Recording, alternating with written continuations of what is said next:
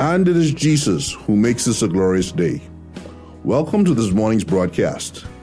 Glad you could join us. Today, we conclude our study of the Old Testament book of Joel. The bottom line questions are found in this book. From the payment section, Am I saved? From the valley section, Does it pay to serve the Savior?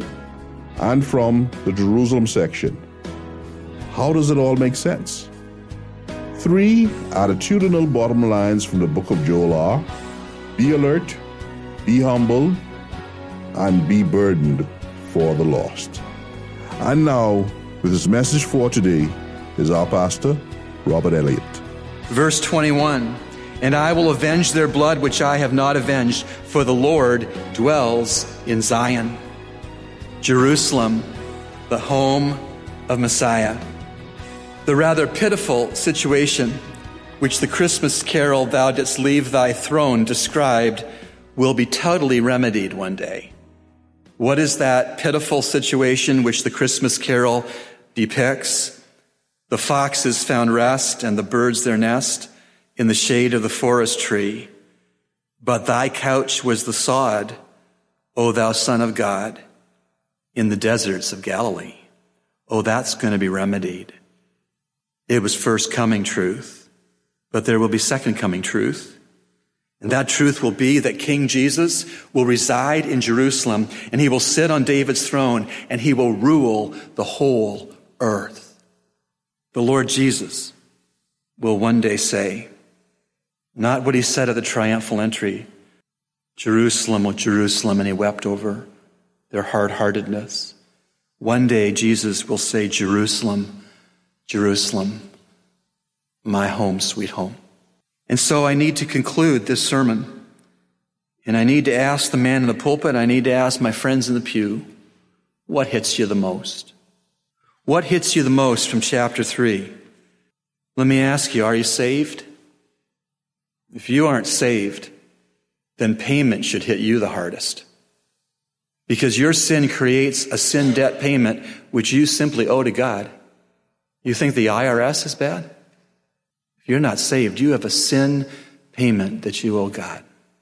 Your sin creates a sin debt payment which you owe Him. And any religious or moral efforts you could do will prove in God's sight to be grossly inadequate payments for your own sin. And this being the case, friend, without Christ, you are careening toward receiving a punishment payment from God. It's called hell. Jesus had more to say about it than he did about heaven. Hell is not here and now. Hell is future and real and literal. It's conscious, gradated, everlasting, isolation, and punishment. The people who say, I'll party with all my friends in hell, don't get it. It's perpetual darkness and isolation from anyone else, mostly from God.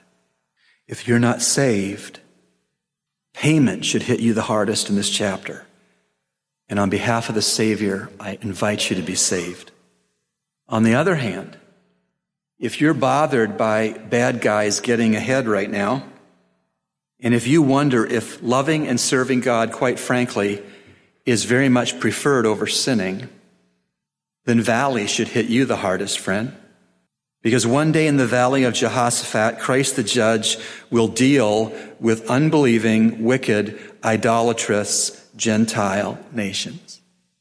He will. For sure. Christ will come to that valley of decision as the supreme warrior, and he will win by the word of his mouth.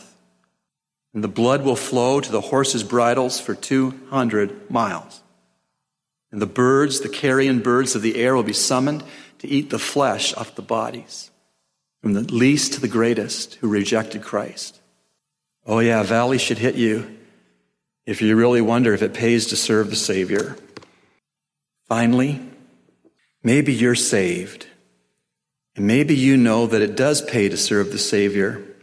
But maybe you are just struggling to make sense of all the current events that you live and see the wars, the rumors of wars, the earthquakes, the floods, the epidemics, the global economic collapse. You do notice that the economies of the world are collapsing.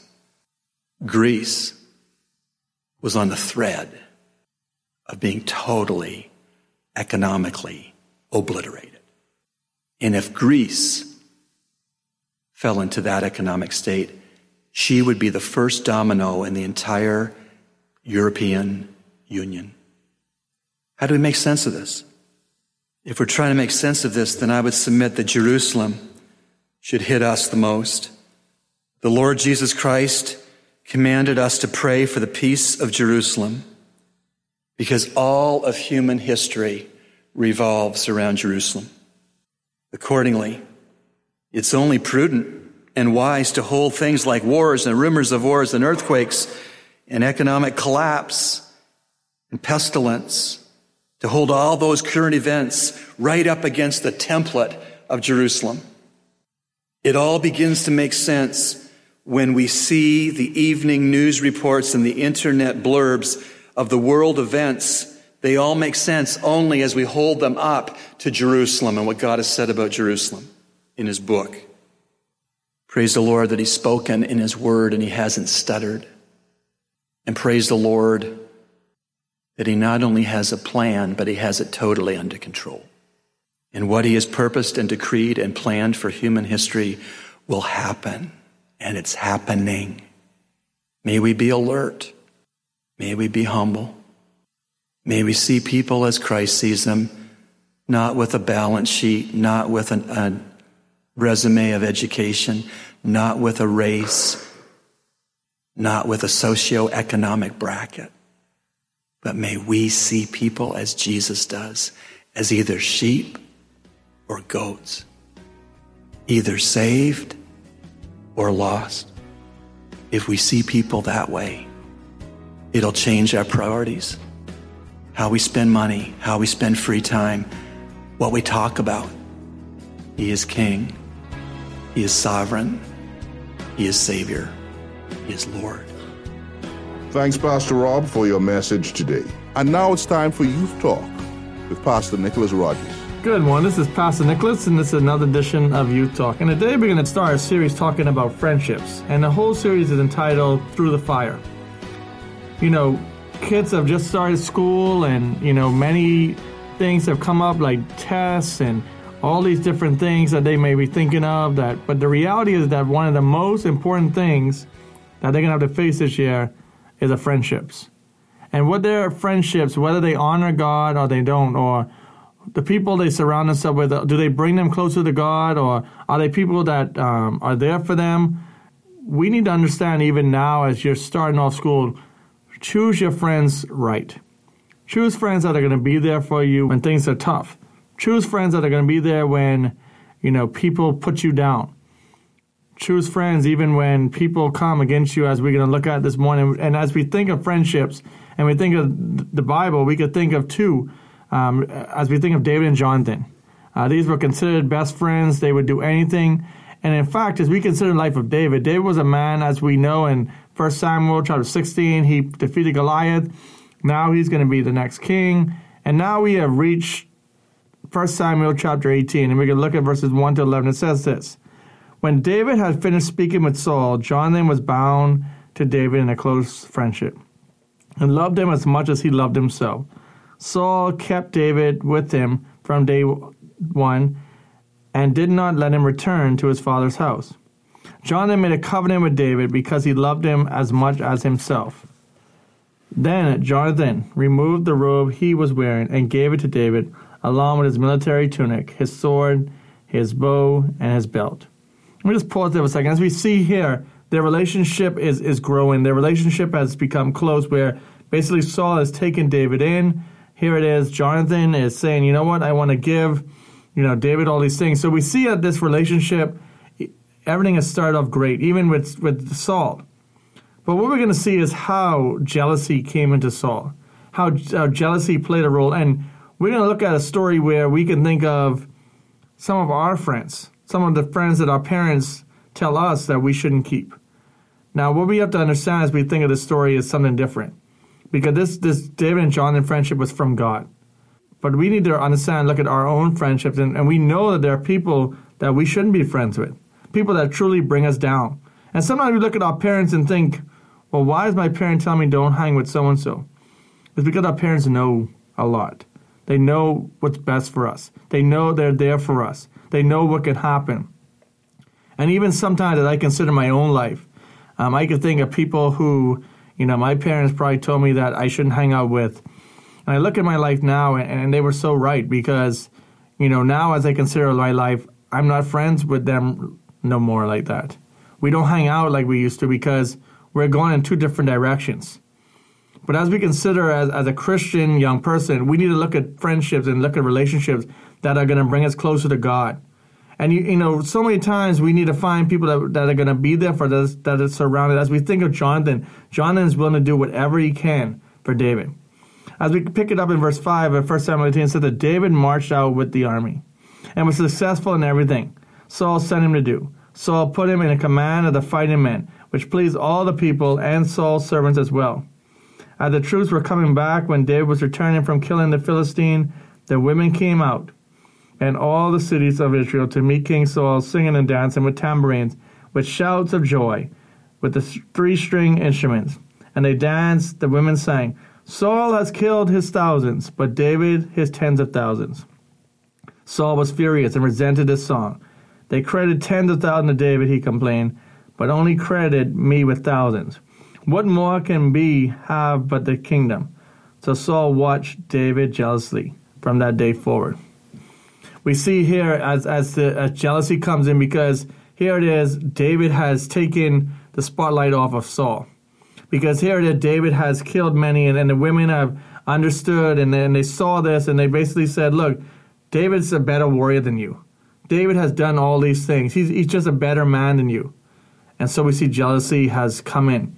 And as I started off, we have to understand Saul took David into his house to be there, to live with them. So when I consider this and, and we consider what we see here, we see jealousy is coming into play. We see a problem is getting ready to start. We see where a father is getting ready to really resent his son's friend.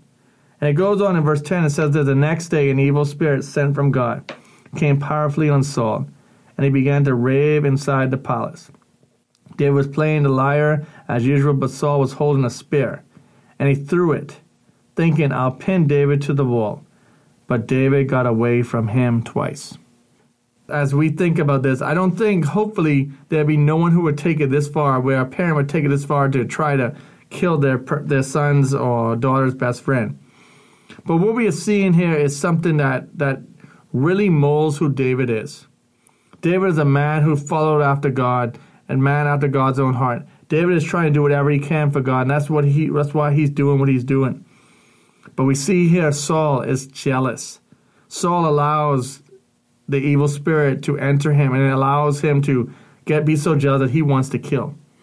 And I think that when we consider our lives and we consider our friendships, as we consider the people that we have around us, we want to surround ourselves with people that are going to be there for us people that are going to look out for us.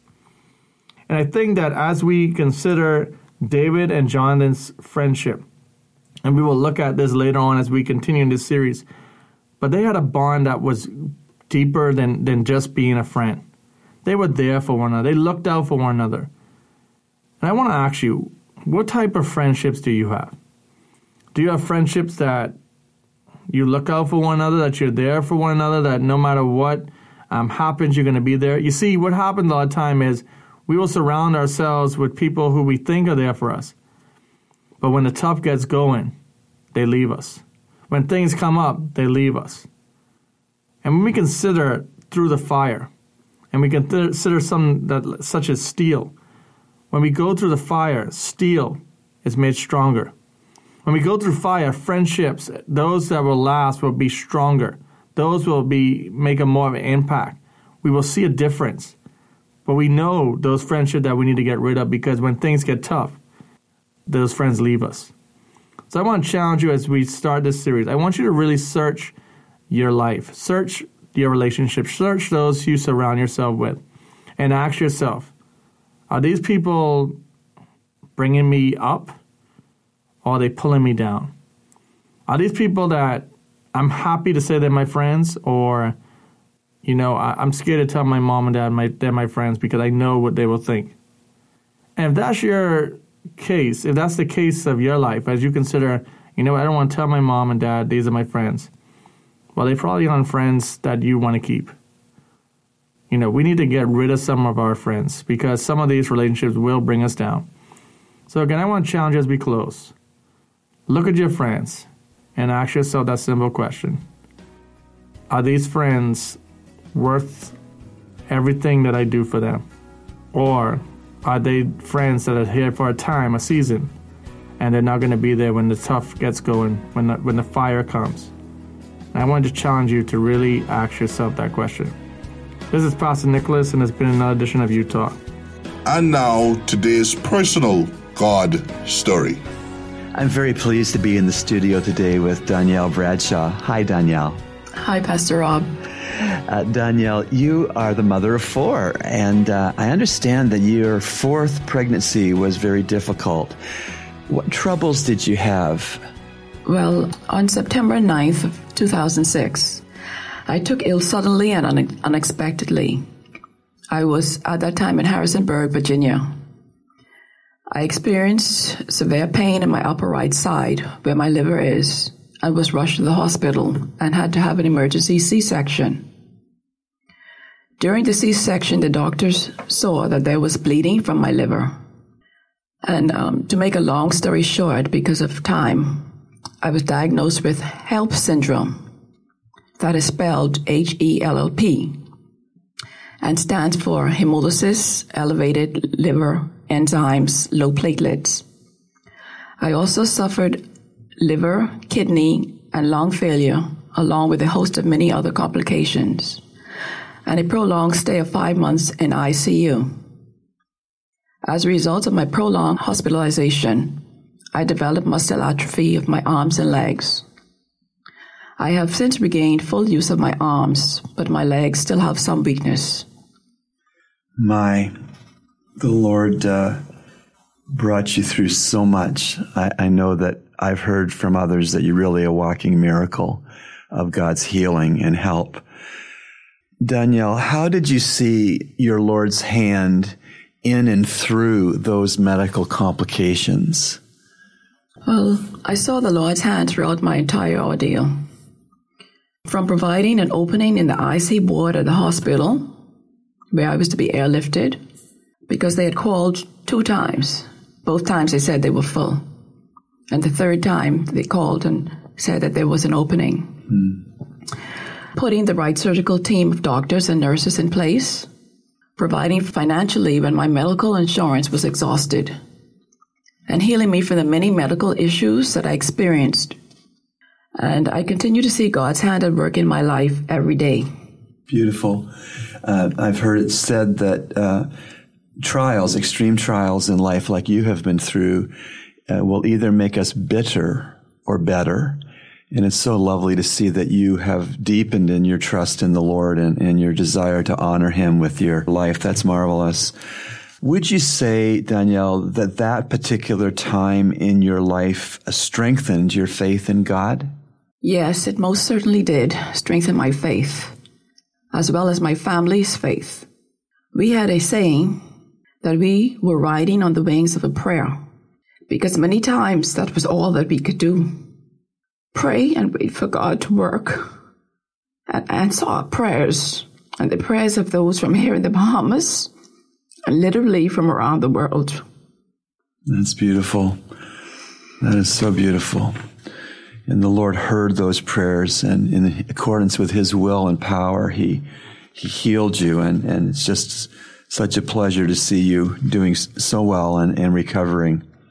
Danielle, what would you want to say to the listeners this morning, especially to the listener who is out there sick, him or herself sick, and frankly, tired of being sick? What would you share with that listener? I would say to them don't give up and keep praying. Although there was a time during my illness that I wanted to give up and die because it was so painful and difficult, I didn't. And with the encouragement of family and friends and my determination to get better, and of course, God's miraculous healing power, I am here today with gratitude to Almighty God for all that He has done in my life. Although I am not 100%, I have come a very long way, and I will continue to trust God. Yes, indeed. Thank you for that encouragement. And, and, and listener, if you are listening this morning and and they don't seem to have a medical answer for your problem, or you're wondering how you'll find funds to pay for the treatments that may be recommended, may you just be encouraged today that the same Lord that has helped Danielle is there to help you in whatever way that he sees best, and that you can rest in him and you can trust him, and, and he's a trustworthy Lord. He's the true and the living God. Danielle, do you have some favorite Bible verses, a Bible verse or two that you would like to share? Uh, yes, I do. And um, I'd also like to say, um, first of all, these are the words of an African pastor, Andrew Murray. Reasons for worshiping God in times of trouble. We are here by God's appointment, in His keeping, under His training, and for His time. Hmm. My favorite Bible verse is Proverbs 3 5 through 6. Trust in the Lord with all thine heart and lean not on thine own understanding. In all your ways acknowledge him and he will direct your path. Another one is Psalms 46:10. Be still and know that I am God. I will be exalted among the nations. I will be exalted in the earth. Danielle, that is such a beautiful um, pair of verses that you've shared, and, and uh, they're so dear to my heart as well. And as you were sharing your testimony, and, and as I was thinking of how the Lord has really raised you up from death's doorstep to be able to be giving this message uh, for God's glory here on the radio, I was thinking of the promise of Second Corinthians chapter 1, beginning at verse 3 Praise be to the God and Father of our Lord Jesus Christ, the Father of compassion and the God of all comfort, who comforts us all in our troubles, so that we can comfort those in any trouble with the comfort we ourselves have received from God. That's really what's happened in your life, isn't it? That the comfort that God has had for you in your distress has been more than enough comfort. It's comforted you and your family, but it's also spilled over to be enough comfort to be comfort to those who are listening this morning who are struggling with health issues. And uh, it goes on to say, for just as the sufferings of Christ flow over into our lives, so also through Christ our comfort overflows. If we are distressed, it is for your comfort and salvation. If we are comforted, it is for your comfort, which produces in you patient endurance of the same sufferings we suffer. And our hope for you is firm because we know that just as you share in our sufferings, so also you shall share in our comfort. And so I just praise the Lord with you, Danielle, that you've been able to share the Lord's comfort that is your experience with others who are listening today, so in need of God's comfort. I would just love to pray for you and with you. Heavenly Father, we thank and praise you for Danielle and for the wonderful, true story she is of your mercy, of your power, of your faithfulness, of your healing hand. And Lord, we just commend her further to the healing grace you have for her going forward. Thank you from where you have brought her to where she is today. And may this story, this testimony be used of you in many lives other than Danielle's today. Those who are listening in pain, in distress, uh, discouraged perhaps, tired of being sick. Lord, May they draw nigh to you, knowing that you will draw nigh to them. And Lord, may they experience the comfort that is theirs from you so that they will have comfort enough to give comfort to others down the road. Thank you for this special time in reviewing your goodness and faithfulness and promises to your word that you've kept. And we ask your continued rich blessing upon Danielle and her four children, upon her involvements at the Calvary Bible Church and beyond. And we pray these things in Jesus, our healer's name. Amen. It's time for answers to your questions. We urge you to take a moment and get a pen and paper and take down the references used so that you can do your own study later on. We here at Echoes of Calvary are always excited to receive your letters of support and your questions, which we seek to answer right away and also here on the show. You can send us your letters at eocradio at gmail.com. That's eocradio at gmail.com. Today, Pastor Elliot draws from Carl Laney's excellent book, Answers to Tough Questions. This book was published back in 1997. And once again, here is Pastor Robert Elliott. Galatians 6:16 gives rise to the question, to whom does Paul refer when he writes peace and mercy be upon them and upon the Israel of God? Many commentators suggest that Paul is referring to believing Gentiles, them, and believing Jews, the Israel of God. By adding the phrase and upon the Israel of God, Paul singles out Jewish Christians for special mention. But one wonders why Paul would argue neither is circumcision anything nor uncircumcision in Galatians 6, verse 15, and then distinguish the two believing peoples in the very next verse. A better solution is to understand that Paul is identifying believing Gentiles with the Israel of God. And conjunction, the conjunction and, or Greek kai, between them and the Israel of God is epex egetical. Haven't said that word for a while. Identifying the two as one. And the kai might be better translated even. In verse 16, Paul brings the argument of this epistle to a pinnacle. Gentile believers don't need Jewish ritual because no one can be justified by the works of the law, Galatians 2 verse 16. There is no difference spiritually between Jewish and Gentile believers, Galatians 3 28 and 6 verse 15. The whole Christian community, believing Jews and believing Gentiles, constitute the sons and daughters of Abraham through faith. See Romans 4 verses 11 and 12 and verse 16. This affirmation does not undermine the distinctiveness of the Jewish people in biblical prophecy, nor detract from the specific promises made by God to ethnic Israel. You've been listening to Echoes of Calvary, a radio ministry of Calvary Bible Church, Nassau, Bahamas. Our morning worship services are at 8 a.m. and 11 a.m. in our sanctuary located on Collins Avenue. We encourage you to join us. Feel free to write us at eocradio at gmail.com. That's eocradio at gmail.com or P.O. Box N1684 Nassau, Bahamas. And remember, Everyone needs a Savior.